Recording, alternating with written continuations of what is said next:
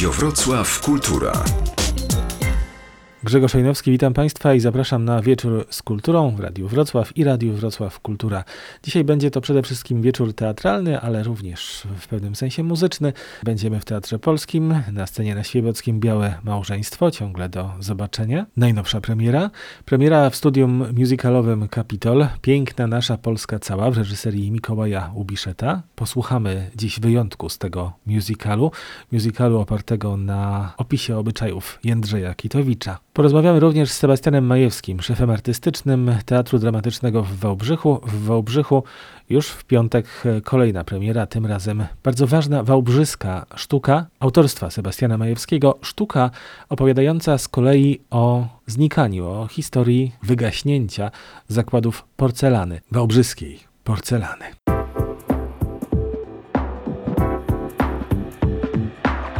Radio Wrocław Kultura. Teatr. Gościem wieczoru z kulturą jest Mikołaj Łubiszet. Dzień dobry Mikołaju. Dzień dobry. Czyli w tym przypadku reżyser. Nie tylko jesteś aktorem Teatru Muzycznego Kapitol we Wrocławiu, ale w tym przypadku reżyserem dyplomu studium musicalowego Kapitol. Studium, z którym współpracujesz zdaje się dłużej. Tak, tak. To już będzie o, z 6 lat chyba, jak współpracuję. Prowadzę, prowadzę zajęcia z piosenki aktorskiej głównie i drugi raz zdarzyło mi się zrobić, y, zrealizować przedstawienie dyplomowe na zakończenie trzeciego roku.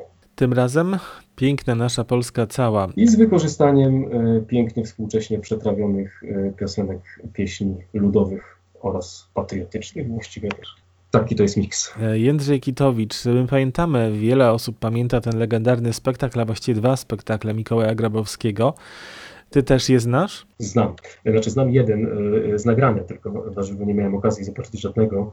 Fantastyczne, legendarne, no ja, ja bardziej ze słyszenia znam, ale jest dostępne na YouTubie nawet, więc, więc, więc można sobie w całości obejrzeć. Tak, znam, znam. Oczywiście inspirowałem się tym i wiedziałem jakby dzięki pracy Mikołaja Grabowskiego z wybitnymi krakowskimi aktorami, że, że to jest możliwe, że można zrealizować opisowy tekst w teatrze i nawet tam wyłuskać rolę w takim materiale. Tutaj masz do dyspozycji ile osób? Dziewięć. Tak, osiem dziewczyn, jeden chłopak. Tak, to jest zawsze problematyczne w studium, że, że jest przeważająca płeć żeńska. Na plakacie do tego spektaklu jest, e, nie wiem, ktoś, kto wygląda jak zagłoba, ale w dresie i ma też e, kubek plastikowy w ręku. Tak, kubek tak inspirowany Starbucksem.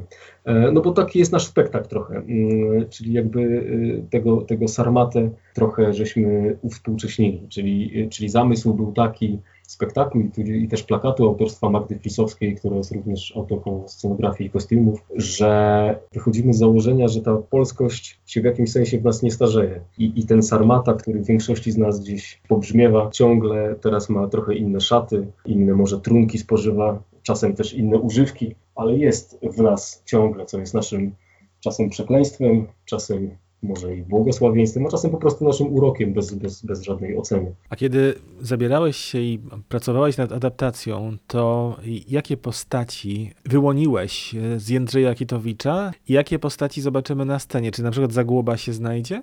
Bo Zagłoba nie jest z Kitowicza, ale no wiadomo. No. No, nasz Zagłoba tu jest jeden w postaci Jacka, aktora i on jest jakby tak, nie będę za dużo zdradzał, ale jakby wychodzi trochę w zapowiada nam formę tego spektaklu i kontusz odwiesza na wieszak i zostaje w dresie. Więc, więc mamy tutaj te postaci współczesne. Pytałeś o typy, to są też y, poszukane współcześnie. Ktoś jest y, dewotką, ktoś y, osiedlową dresiarą, ktoś jest takim gospodarzem, takim właśnie tutaj trochę powiedzmy takim kitowiczem, który, który nas zaprasza do tego świata. Tu jest Jacek, ale takim współczesnym jakby wodzi rejem, trochę mistrzem ceremonii. Ktoś jest y, Lizusem. E, szliśmy takimi typami, ktoś jest awanturnikiem po prostu, którego lepiej unikać.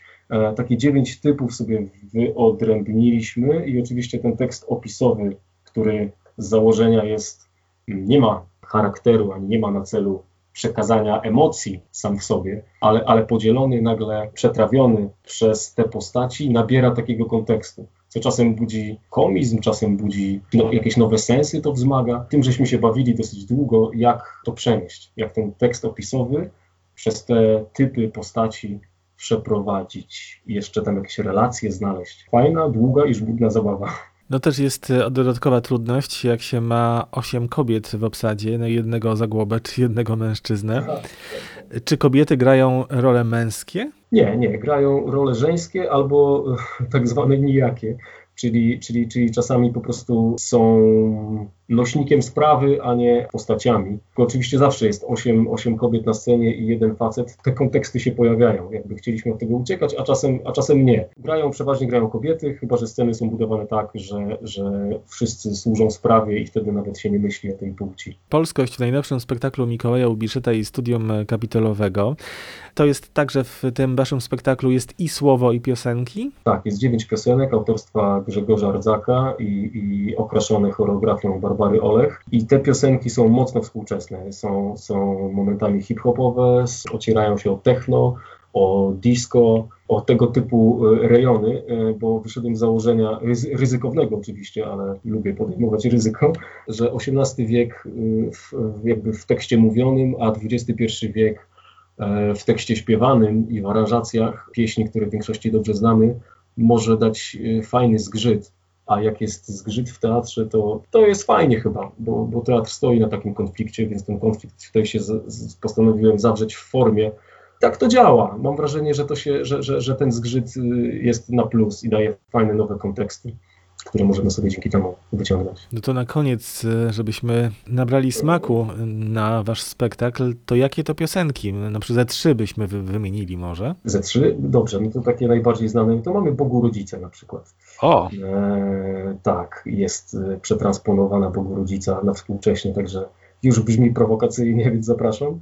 E, jest e, Pije Kuba do Jakuba, które wszyscy dobrze znamy w mocno dyskotekowym rytmie i na przykład taka pieśń e, jak Upływa szybko życie, piękna, nostalgiczna pieśń przerobiona na techno, takie mocne, nihilistyczne techno. Za dzień, za rok, za chwilę, tak? Tak, razem nie będzie nas. Studium muzykalowe z nowym dyplomem i nową premierą. Kiedy będzie można Was obejrzeć? No, niewiele osób skorzysta. Tak, no wiadomo, mamy teraz ograniczenia. Cieszymy się z każdego spektaklu, który możemy zagrać. Tak staramy się do tego podchodzić, bo y, wiadomo, jakie mamy czasy. Przy 50% oburzeniu ciągle możemy grać. Oficjalna premiera jest 20 marca, czyli y, już teraz.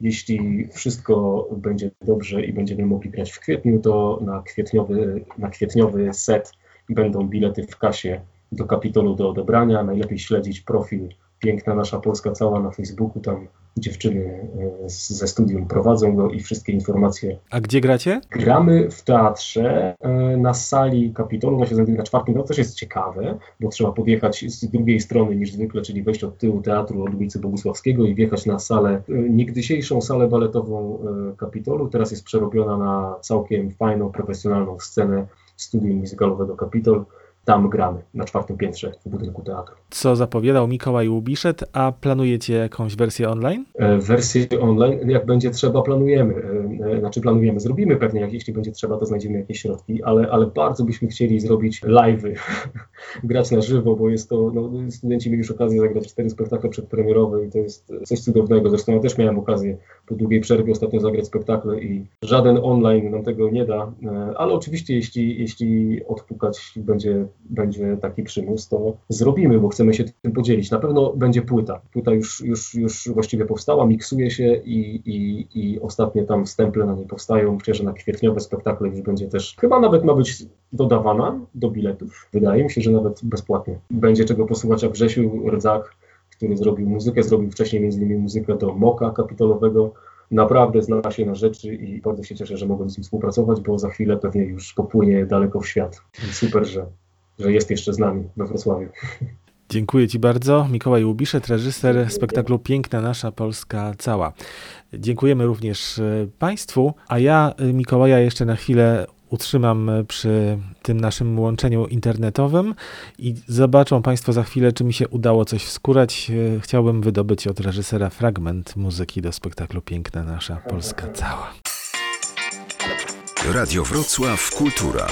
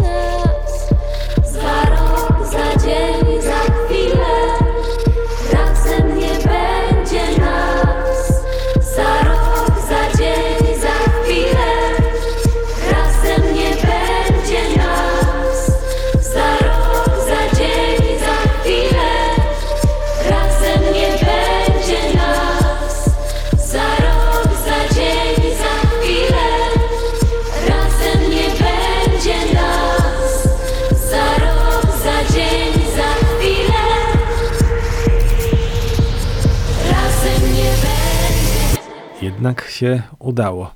Upływa szybko życie. Grzegorz Rdzak, studium musicalowe Kapitol, Mikołaj Łubiszet, reżyser tego spektaklu. Radio Wrocław Kultura. Wydarzenie. Gościem wieczoru z kulturą Radia Wrocław, Radia Wrocław Kultura jest Sebastian Majewski, szef artystyczny Teatru Dramatycznego w Wałbrzychu. Witaj Sebastianie. Dzień dobry, witam z Wałbrzycha. Szef artystyczny, ale także reżyser i dramaturg. I może w tej roli dzisiaj najbardziej dramatopisarz, bo najnowsza sztuka twojego autorstwa będzie miała swoją premierę właśnie w Wałbrzychu w tym tygodniu to pilnie kupię biografię i o niej za chwilę porozmawiamy, ale najpierw chciałbym Cię zapytać, czy masz w posiadaniu jakąś wałbrzyską porcelanę, jakiś talerzyk, spodek, filiżankę? Teraz mam od chyba miesiąca, mam filiżankę i mam talerz, które y, wyciągnąłem z ruin dawnego zakładu książ na Szczawienku. Fabryki już nie ma, ale został jeszcze budynek administracyjny, w którym jest dzisiaj Urząd Skarbowy i taka przewiązka, która łączyła ten biurowiec z fabryką, w której kiedyś był kiermasz porcelany. E, I teraz po prostu to jest ruina, przez okno można wejść. Po kiermaszu porcelany e, zostało bardzo dużo różnych skorup, a w podziemiu tego sklepu jest e, niesamowita ilość talerzy, nie wiem, wydaje mi się, że tam jakieś 2000 talerzy stoi i czeka na swoich właścicieli. I ja wydobyłem stamtąd jedną filiżankę i talerz, który był robiony dla przedsiębiorstwa Orbis, ponieważ na rancie jest napisane Orbis, Orbis, Orbis, Orbis. I to jest moja jedyna porcelana wałbrzyska. Natomiast ja rodzinnie byłem posiadaczem porcelany Karolina, ponieważ ja mam rodzinę w Jaworzynie Śląskiej i ta rodzina oczywiście miała bardzo dużo tej porcelany i rozdawała. I my jako rodzina, rodziny z Jaworzyny Śląskiej dostawaliśmy właśnie dużo tej porcelany i byliśmy posiadaczami serwisów i garniturów e, z fabryki e, porcelany stołowej Karolina w Jaworzynie Śląskiej. Przybliżmy słuchaczom ten projekt, bo zdaje się, że pilnie kupię biografię. To jest część większej historii większego projektu, który nazywa się właśnie Historia Znikania. Tak, to jest projekt polsko-norweski dotyczący miejsc, które były naznaczone kiedyś historią, a zostały zapomniane. Punktem wyjścia norweska wyspa Hoja, która była mm, więzieniem, e, najpierw dla mm, prostytutek, potem dla ludzi, którzy kolaborowali z faszystami w czasie II wojny światowej, potem dla e, norweskich komunistów, następnie więzienia zostały zrównane z ziemią i dzisiaj ta wyspa stoi po prostu, jedna z wysp w fiordach ładnie położona. Projekt norweski polegał na tym, żeby przypomnieć tę historię tej wyspy, ale nie przez działania dokumentacyjne, tylko działania artystyczne. I podobne rzeczy miały się w ramach tego projektu odbyć również w Polsce, w Chorzowie, gdzie partnerem dla projektu było powstające Muzeum Hutnictwa i u nas w Wałbrzychu z naszym teatrem. E, koordynatorem całego projektu Instytut Teatralny w Warszawie. Wszystko się oczywiście zmieniło trochę przez pandemię.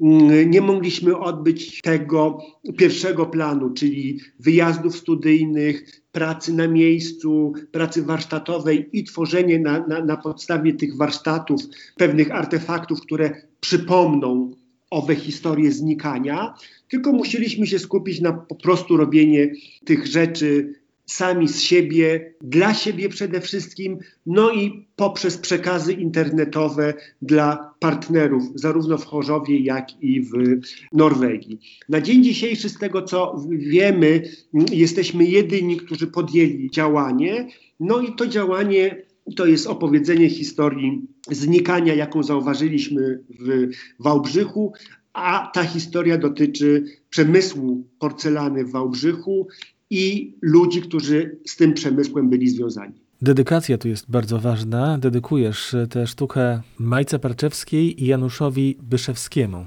którzy zresztą są także bohaterami tego tekstu.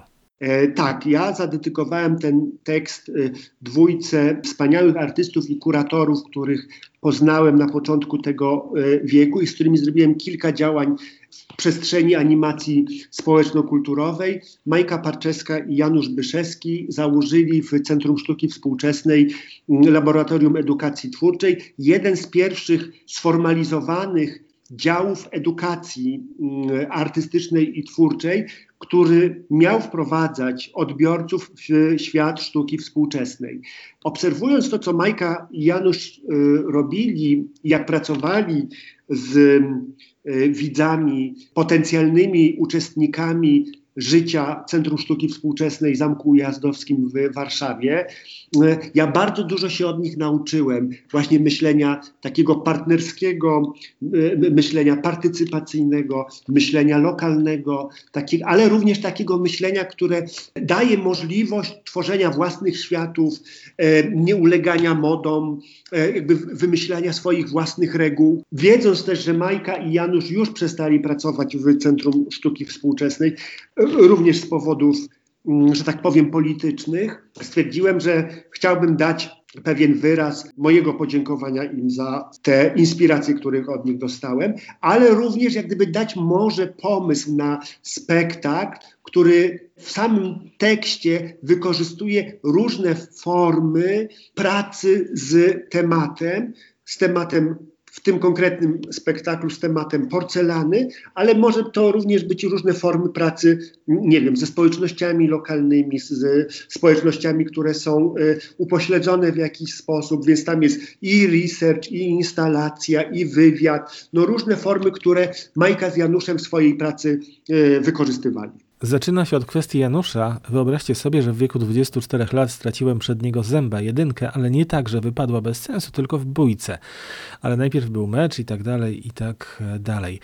A ten ząb jest tu o tyle istotny, że w Wałbrzychu robiono nie tylko piękne filiżanki i talerzyki, ale również porcelanowe zęby. I to świetnej jakości. Tak, w fabryce Krzysztof y, porcelanowe zęby były wypalane, a jak wiemy, no zęby są ważne dla, dla ludzi i myślę, że y, jest bardzo dużo jeszcze z nas, którzy pamiętają złote zęby i to złote zęby, które nie kojarzyły się nawet z Żydami w, w PRL-u, tylko z Rosjanami, którzy przyjeżdżali, mieli te garnitury złotych zębów. I w sumie to trochę było, mówiąc tak kolokwialnie, obciachowe i jakoś tak do końca nikt za bardzo o tym nie, nie marzył, o takim złotym zębie. Natomiast można było sobie wstawić również porcelanowego zęba, żeby on po prostu ładnie wyglądał. A dzisiaj w ogóle z zębami robi się bardzo dziwne rzeczy i to nie chodzi tylko o implanty, ale o to, że się stawia klejnoty w zęby. Ząb jest, wydaje mi się, jednym z ważniejszych atrybutów człowieka. Trochę wstydliwym, rzadko się mówi o zębach, ale jednak ważnym. No to prawda. To było tak, że w pewnym momencie to był obciach, ale gdzieś chyba inicjalnie chodziło o to, żeby podkreślić takim złotym zębem swój status materialny. No oczywiście, bo za tym stały pieniądze i, i wiadomo, że to chodziło o to, żeby pokazać, jak jest się bogatym, ale przez to, że to przyjeżdżało przede wszystkim do nas e, ze wschodu, to mieliśmy taką wyraźną kalkę, że to trochę jest obciachowe. Są tu te pojedyncze biografie, historie. No właśnie, ogłosiliście w pewnym momencie na swojej stronie internetowej zbiórkę, zbiórkę nie tylko przedmiotów porcelanowych, ale również y, anegdot, historii nie wiem, rodzinnych, jednostkowych. Czy używacie ich również y, w spektaklu, w sztuce? Projekt y, zbierania porcelany i opowieści o porcelanie pojawił się już po napisaniu tekstu, kiedy rozpoczęliśmy próby do spektaklu. Więc większość tych opowieści od ludzi działa niezależnie od moich opowieści. Natomiast moje opowieści funkcjonują w tym spektaklu tak jak w wielu moich tekstach, a już na pewno we wszystkich pozostałych dwóch o Wałbrzychu bardziej na poziomie e, dokumentu, czyli dokumentu kreowanego, niż dokumentu robionego z researchu. Także to, żeby też była jasność, chociaż oczywiście ja się lubię bawić tym, gdzie jest coś prawdziwe, gdzie nie. Także tam potrafi być na prawdziwej historii opowiedziane coś może nie do końca prawdziwego i odwrotnie. Po to, żeby jakby zbudować napięcie i podkreślić w ogóle wartość tematu.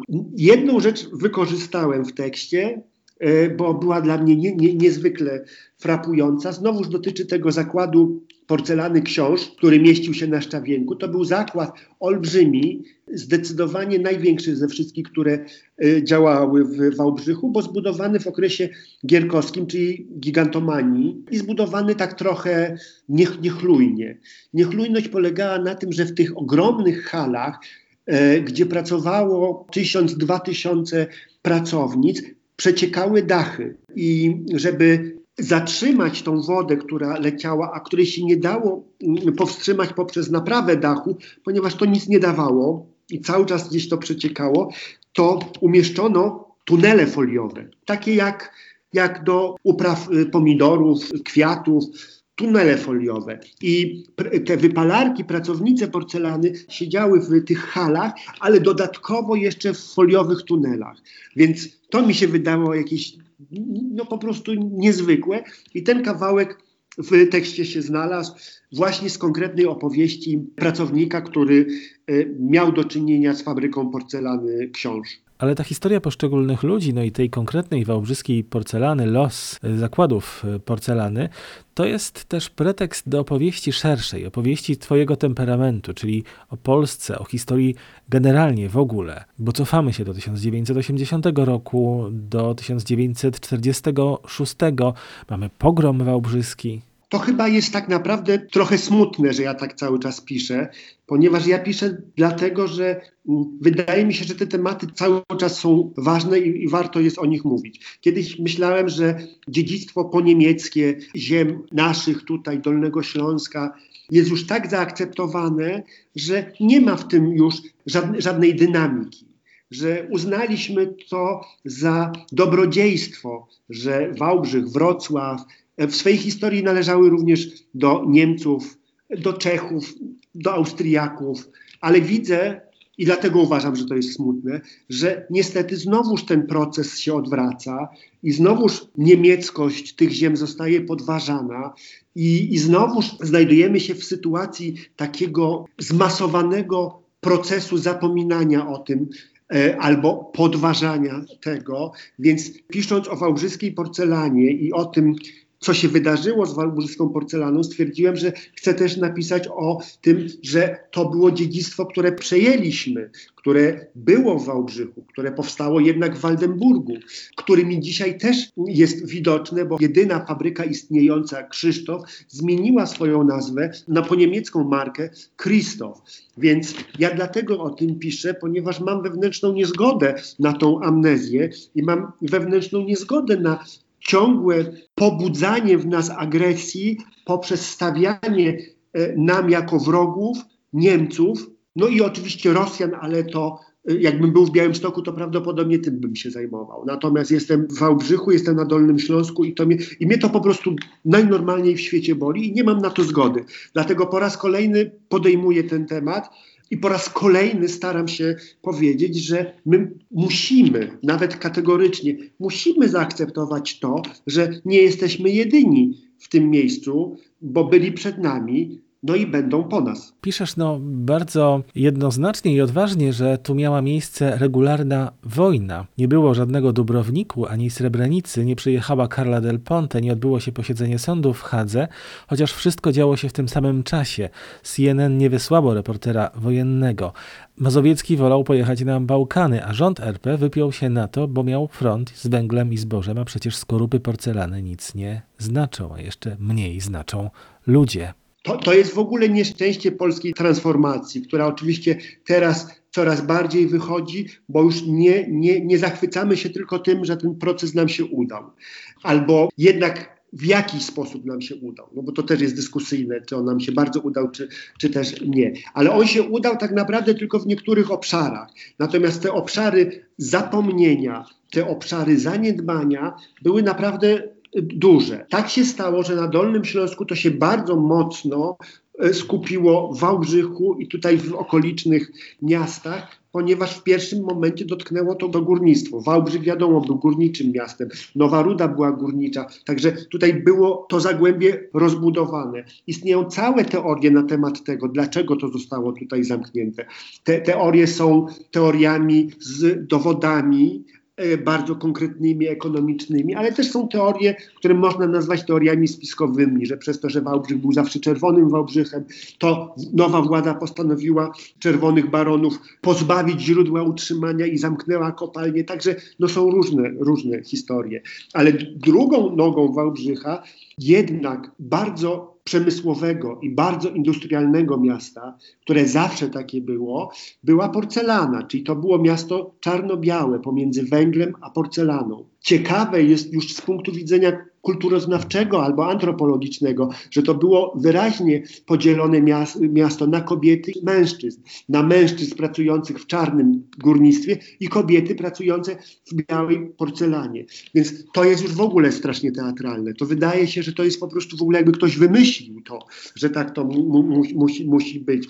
I ten walec transformacji najpierw zniszczył to górnictwo, zmieniając też w ogóle sytuację miasta, które z patriarchalnego staje się trochę matriarchalne, ponieważ kobiety tylko pracują, ale również w pewnym momencie w latach 2000, kiedy na rynek wchodzi porcelana, znowu oczywiście tania z Chin, zakłady upadają. Zakłady upadają porcelany nie tylko w Polsce, ale również w Niemczech, gdzie tradycja porcelany jest bardzo, bardzo, bardzo e, stara i bardzo silna. Tam też bardzo dużo zakładów porcelany upadło, czyli znowuż również kobiety przestają pracować. Ale w świadomości i tych, którzy tutaj są, ale w świadomości też innych mieszkańców naszego kraju, jednak Wałbrzych kojarzy się z upadkiem górnictwa i z bezrobociem mężczyzn. Czyli znowuż męska historia to his story wyraźnie zdominowało historię o Wałbrzychu. I teraz znalezienie tego balastu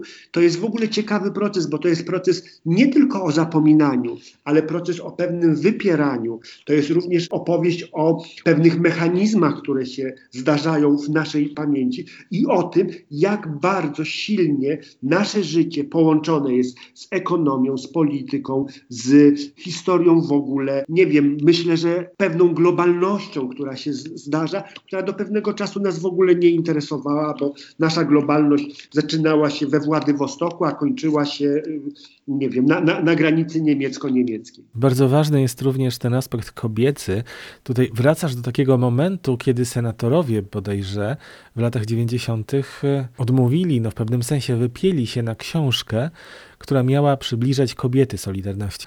Jednym z nazwisk znajdujących się w tekście jest e, senator Krzysztof Piesiewicz, znana postać skądinąd z filmu. Piesiewicza i, i, i senatorkę Alicję Grześkowiak bardzo pamiętam i no, mam krytyczny stosunek do ich działania, przede wszystkim do działania Krzysztofa e, e, Piesiewicza, który no jakoś oprócz afery chyba kokainowej nie, nie zaistniał jako polityk w ogóle. Natomiast tak, ta książka, ta historia o książce jest też historią, którą wszyscy znamy po prostu o kobietach Solidarności. Na całe szczęście jesteśmy już po książce o kobietach Solidarności, ale zwracam uwagę, że przez wiele, wiele lat Solidarność miała twarz tylko męską i tyle. Natomiast nikt nie wiedział o Alinie Pienkowskiej, o Oldze Krzyżanowskiej, o Zofii Kuratowskiej. Boże, można tych nazwisk wymieniać mnóstwo. A dzisiaj też Solidarność kobiet tam też nie ma. Czyli po prostu jednak to jest his story. A to przecież w awangardzie w Wałbrzychu kobiety były już e, po wojnie, bo ten pogrom wałbrzyski, o którym wspomniałem, który brzmi Państwu z pewnością groźnie, myślę, że może nie zdradźmy co to był za pogrom wałbrzyski. Mhm. Niech słuchacze, niech widzowie zobaczą spektaklu, który będzie można również odebrać online, więc niekoniecznie tak. trzeba się wybierać do Wałbrzycha. Za chwilę do tego jeszcze wrócimy. Tam na końcu też piszesz, bo mówimy trochę, że o smutnym aspekcie historii tej wałbrzyskiej, ale też piszesz wkładasz e, w usta bohaterki, e, czyli Majki akurat w tym przypadku, że to prowincja pisze historię. Historię właśnie taką nową, bez całej tej polskolozy osłupiającego połączenia średniowiecza z garniturami Hugo Bossa. I będzie to biografia na Nobla z literatury i Oscara na, za film około anglojęzyczny. No tak, Czyli jest nadzieja jakaś. Jest nadzieja. Mam cały czas nadzieję, że uda nam się wrócić do tych fantastycznych idei, które były w latach 90. małych ojczyzn, tego, że Polska ma szansę funkcjonować dobrze, jeżeli nie będzie scentralizowana. E, dzisiaj, jak ja mówię o, o, teoriach małych ojczyzn moim młodszym kolegom, to oni w ogóle nie wiedzą o co chodzi, co to w ogóle był za program. A uważam, że to był bardzo ciekawy program i to był program również y, finansowany przecież przez ministerstwo, czyli to był program państwowy, a nie tylko e, gdzieś lokalny. I myślę, że uda nam się, tylko musimy cały czas zwracać na to uwagę, że, że ta historia to nie jest tylko na wiejskiej, ale no dużo rzeczy się też tutaj dzieje i liczę, że ludzie przestaną wyjeżdżać cały czas do Warszawy, bo ta Warszawa chyba nie jest w stanie pomieścić. Jeżeli przestaną przyjeżdżać, no to, no to może ta, ta prowincja naprawdę zacznie też o czymś decydować, chociaż jest to z mojej perspektywy jednak dzisiaj bardzo, bardzo trudny, skomplikowany i jednak wielo, wielowymiarowy proces. Kończy się ten tekst y, słowami z Wyspiańskiego. Z Akropolis y, poszli i dymów snują się obręcze.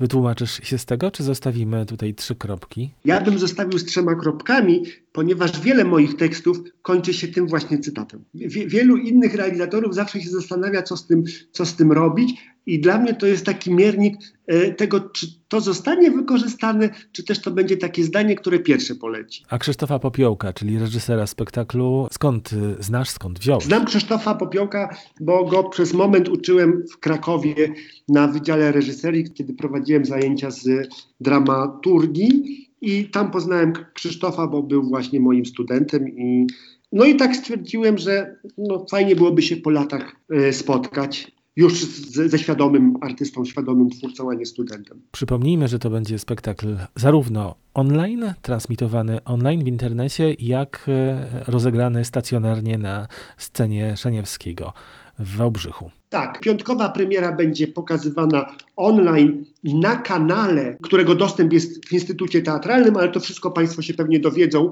z naszych informacji już przy premierze, a oprócz tego zapraszamy na scenę, na scenę kameralną w, w piątek o godzinie 19 i w sobotę i niedzielę o godzinie 19.30. Ten piątkowy streaming będzie jeszcze, co dla nas jest nowością i pierwszy raz, z napisami angielskimi. Dziękujemy bardzo. Sebastian Majewski, szef Teatru Dramatycznego w Wałbrzychu, dramatopisarz, był dzisiaj z nami. Ja też dziękuję bardzo. A o kolejnych premierach w Wałbrzyskim Teatrze Dramatycznym będzie okazja opowiedzieć już za tydzień, bo no dzieje się w Wałbrzychu bardzo wiele. Marzec jest kolejnym bardzo aktywnym teatralnym miesiącem. Piosenka tygodnia w Radiu Wrocław Kultura. Piosenką tygodnia Radia Wrocław Kultura jest w tym tygodniu Trzeba mi, utwór Poli Chobot i Adama Barana.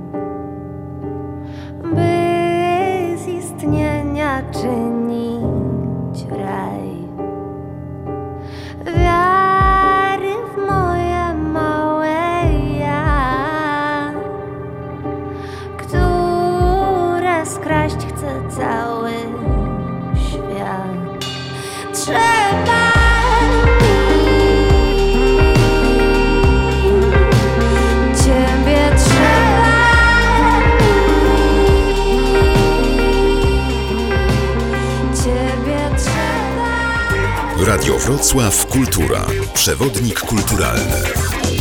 Jeszcze jedno ważne zaproszenie. W najbliższy weekend w Legnicy, w Teatrze Modrzejewskiej, cały serial pod tytułem 5.0 będzie można zobaczyć na żywo, na scenie, nie tylko tak jak to było wcześniej online. Poszczególne odcinki miały swoje premiery co dwa tygodnie online, w lwiej części bez udziału publiczności.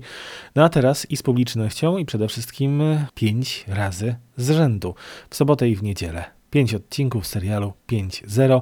Autorką tekstu jest Magda Drab, a reżyserem Piotr Ratajczak. Występuje cały zespół Modrzejewskiej, podzielony oczywiście na grupy. Rozmawialiśmy niejednokrotnie z Magdą Drab i Piotrem Ratajczakiem na antenie Radia Wrocław Kultura. Przypomnijmy sobie o co chodzi z serialem 5.0. Szczerze mówiąc, najpierw też były takie utylitarne powody, że robimy pięć i znalezienie dla tego sensu. No i tym sensem stała się dłoń ludzka, jako takie właśnie piętno, nasz, nasz znak, nasza forma działania. Kolejne palce jako różne wartości czy rozterki, które nimi określamy. Więc mamy pierwszy palec, to jest nasza wyprawa w kosmos i trochę rozmowa o polityce. Drugi to jest wybór, kto jest potrzebny, kto niepotrzebny. Palec środkowy to są bardzo złe emocje i y, potem mamy oczywiście miłość i mamy dziecko mamy trzy osoby załogi oraz mamy panią prezydentkę jakiegoś wielkiego, niedookreślonego kraju, no ale największego mocarstwa globalnego. Ona jest ulubienicą mediów, no można powiedzieć, że taką celebrytką polityczną, wybraną przez algorytm, ponieważ w przyszłości nie, nie będzie tutaj tradycyjna demokracja, gdzie czasem elektorat może się mylić, no a tutaj już y, żyjemy w świecie postdemokratycznym, gdzie algorytmy dobierają odpowiednich kandydatów dla społeczeństwa. No i przyjeżdża z pewną, przylatuje z misją na Marsa, no ale jaka to będzie misja, to już trzeba będzie zobaczyć i posłuchać. Tak się ten serial zaczął. To było streszczenie no, części pierwszego odcinka. No i ten pierwszy odcinek w sobotę wraz z drugim, a w niedzielę trzeci, czwarty i piąty. Teatr. Teatr Polski we Wrocławiu teraz jest z nami w osobie Martyny Łyko, czyli reżyserki spektaklu Białe Małżeństwo.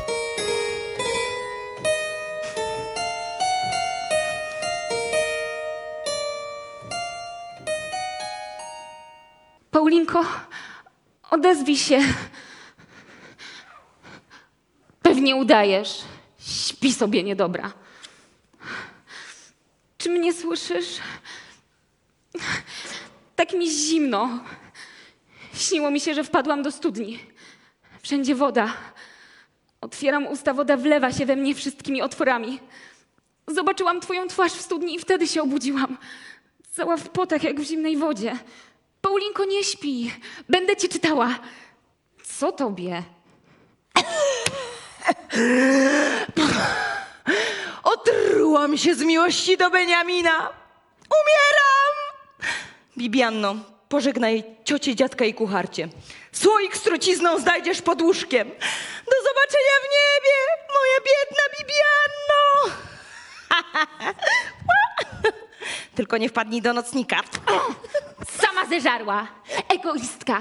Kiedyś umrzesz z przejedzenia na skręt kiszek. Białe Małżeństwo wydawało mi się jeszcze kilka lat temu, może kilkanaście, że ta sztuka jest trochę archaizująca. Tymczasem, jak się okazuje, chyba nie. I to niekoniecznie za sprawą samej sztuki, lecz no, przede wszystkim chyba kontekstu czasów, prądów społecznych, kiedy to, co uwalniało się od tabu, znów wchodzi, czy weszło do takiej sfery, a lepiej o tym nie mówić głośno. Żeby wystawiać sztukę po blisko 50 latach od napisania, no to trzeba mieć na to dobry powód. I wydaje mi się, że właśnie jesteśmy w Polsce na etapie takich, takich przemian społecznych. Właściwie podobnie jak w latach 70., kiedy Różewicz y, pisał ten dramat, no sztuka nie przeszła bez echa, prawda? Wiemy o tym, że, że jest to jedna z najbardziej kontrowersyjnych sztuk, y, którą Różewicz y, właściwie próbował przeprowadzić rewolucję seksualną u Polaków. To się spotkało z, z takim bardzo mocnym odzewem, właściwie chyba głównie ze strony kościoła. U nas y, w tym momencie my przyjmujemy ten filtr taki w mojej interpretacji bardziej kobiecy. Oczywiście na tekście pracujemy różewiczowskim w 100%, ale y, do obsady zaprosiłam same kobiety. Aktorki występują również w rolach męskich, a to dlatego, żeby przyjrzeć się tym postawom właśnie z tej perspektywy kobiecej. Co nas drażni, co nam nie pasuje, co nam pasuje i żeby postawić się z punktu widzenia tej osoby, która w tych relacjach może jest na tej słabszej pozycji. Czyli właściwie nie wypowiadamy się tylko w imieniu kobiet, ale, ale właściwie wszystkich osób, które gdzieś e, czują się słabsze. Jest to taki swoisty apel o, o właściwie o szacunek, o, o równouprawnienie, o możliwość podejmowania samodzielnych decyzji. E, Mieliśmy takie e, przedstawienie w Teatrze Współczesnym we Wrocławiu. Potem po latach wróciła do tego tytułu Krystyna Meissner, też robiąc swoją inscenizację jakieś 10 lat temu.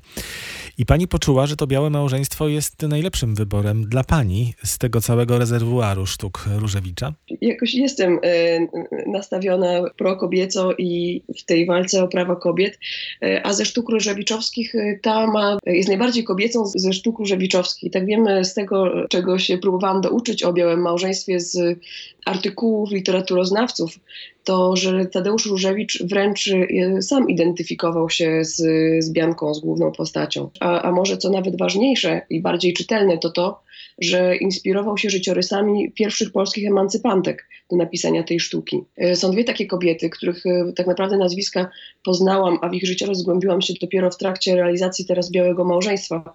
To są Narcyza Żmichowska, której e, autor wręcz dosłownie udziela głosu, używając jej poezji i wkładając jej poezję w usta Bianki, czyli naszej głównej bohaterki i Beniamina, jej narzeczonego, tym samym kreując właściwie połączenie, porozumienie dusz między nimi.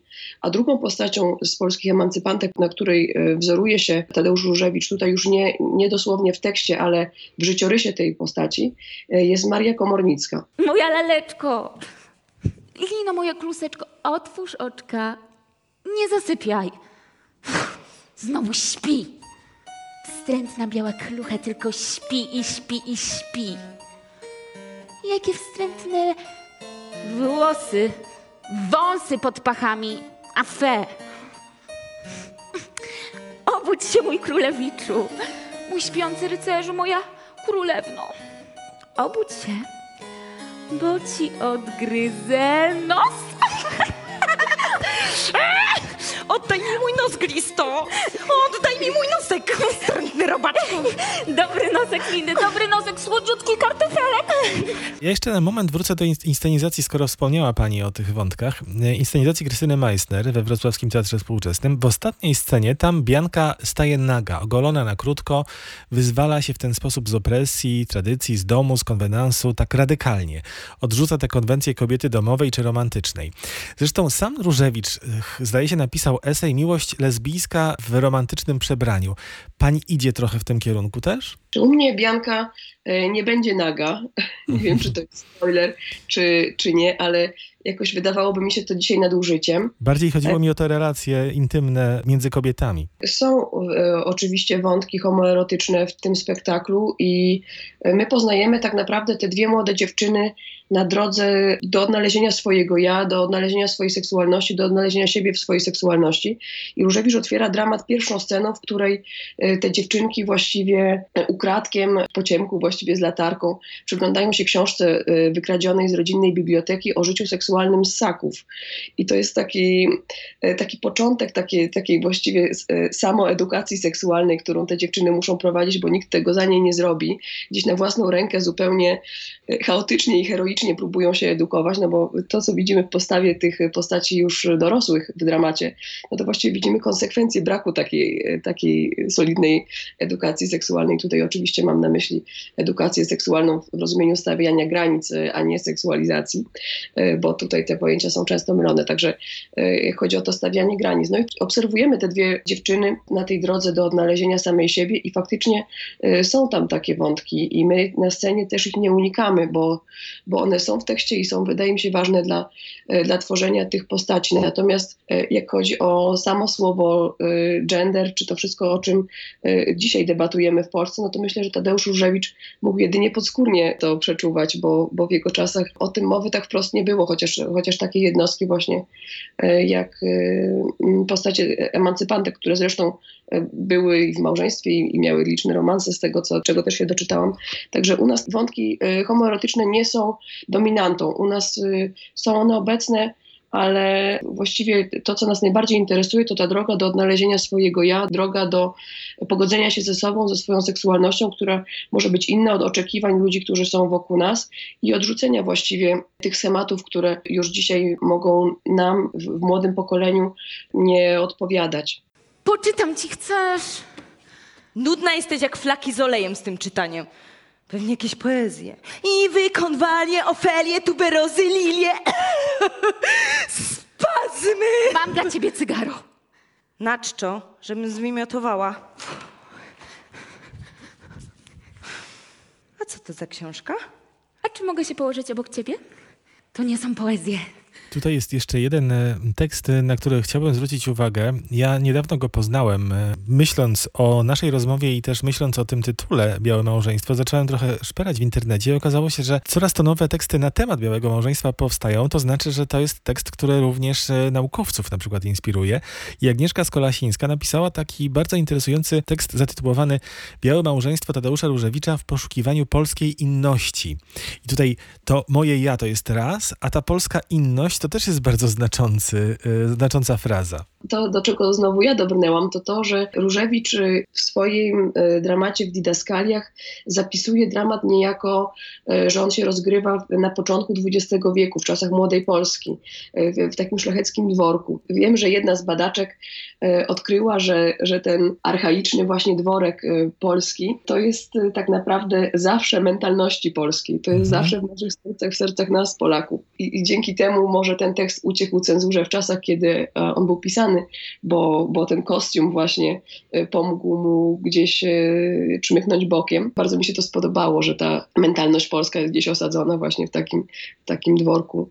E, I to jest takie nasze zawsze. I ta rodzina właściwie taka dosyć groteskowa w ujęciu Różewicza, to tak naprawdę są przeróżne, bardzo radykalne postawy, wszystkie zebrane w jedną rodzinę. Także to kombo jest, y, jest dosyć groteskowe, dosyć zabawne, ale u nas w tym ujęciu kobiecym też bardzo przejmujące, bo na przykład są postacie takie jak postać kucharci, która mogłaby być odbierana jako postać, czy często była podobno in- interpretowana w ten sposób, jako taka, taka baba po prostu, która y, jest trochę zabawna, a trochę, a trochę nie to u nas ta postać na przykład przyjmuje bardzo przejmujący charakter. Jej monolog, jak się w niego wgryziemy i go przeczytamy z taką świadomością człowieka współczesnego, no to jest bardzo, bardzo poważna sprawa, o której, o której ta kobieta opowiada. I to ona, no to z tych wszystkich naszych postaci właściwie zbiera najcięższe baty, ma naj, najciężej właśnie przez to, że, że nie tylko jest kobietą względem mężczyzny, któremu jest podległa jako, jako pracownica, to właśnie jeszcze nie za bardzo z racji swojego stanu społecznego może się sprzeciwić. I, i myślę, że to też nie jest do końca taki archaizm, dlatego że, że dzisiaj przecież też y, korzystamy z usług wielu ludzi, nawet, y, nawet w, rodzinie, czy to oso- osób sprzątających, czy innych, gdzie właściwie te relacje władzy są bardzo mocno zarysowane. Te kobiece postaci wyłącznie, to jest bardzo ciekawy trop. Podobny zabieg Anna Augustynowicz e, zastosowała w przypadku Króla Lira o polsko-legnickiej premiery sprzed kilku miesięcy. No z tym, że Lir tam był mężczyzną, tam był jeden mężczyzna. Natomiast e, tutaj ma pani kobiety w rolach męskich także, czyli z jednej strony przekaz, szansa na przekaz wzmocniony, a z drugiej może i osłabiony. Jak pani to rozwiązuje? Przekaz wzmocniony ze względu na to, że, że my faktycznie zastanawiamy się, jak te postacie męskie są widziane oczami kobiet. I kobiety, które interpretują mężczyzn, y, one nie grają mężczyzn w taki sposób dosłowny. My do tego troszeczkę inaczej podchodzimy. Zastanawiamy się, jak e, ta postać działa, jak my sobie jako kobiety wyobrażamy takiego mężczyznę, a odgrywamy go raczej poprzez intencje, poprzez intencje, jakie towarzyszą aktorce, aniżeli wyobrażeniu, jakby się ten mężczyzna miał czuć. To raczej jak ja go postrzegam, tak go interpretuję. Mamy dosyć e, taki mocny gest, e, który jest użyciem masek. E, To nie są maski teatru lalkowego, bo pracujemy w teatrze dramatycznym, to są maski kominiarki. Te maski są tak dla nas takim symbolem, no właśnie właściwie buntu przeciwko tym przebrzmiałym schematom, który, z którymi już chcielibyśmy zakończyć, a także te postacie, które grają aktorki mają o tyle ułatwione zadanie, że mają dorobione na przykład torsy. Są też umowne. Specjalnie bierzemy całą tą interpretację w nawias sceną prologu, którą sobie pozwoliliśmy dołożyć. Nie jest to scena dopisana, to jest scena, scena z Ale jest to taki moment, który zresztą był dla nas kluczowy podczas realizacji, e, kiedy aktorki y, powiedziały mi, że one nie chcą plastycznej wizji, że, że one chcą wziąć sprawy w swoje ręce i wypowiadać się również w swoim imieniu. Więc wprowadziliśmy taką scenę prologu, gdzie aktorki właściwie pojawiają się jako osoby indywidualne i kostiumujemy się już na scenie. To jest stricte umowność, jest to umowność w sprawie tego apelu o szacunek, o zauważanie siebie i, i bycie empatycznym względem siebie nawzajem. To wszystko na dziś w Wieczorze z Kulturą. Dziękuję, Grzegorz Hojnowski. Zapraszam na kolejne kulturalne programy w Radiu Wrocław i Radiu Wrocław Kultura. Do usłyszenia. Radio Wrocław Kultura.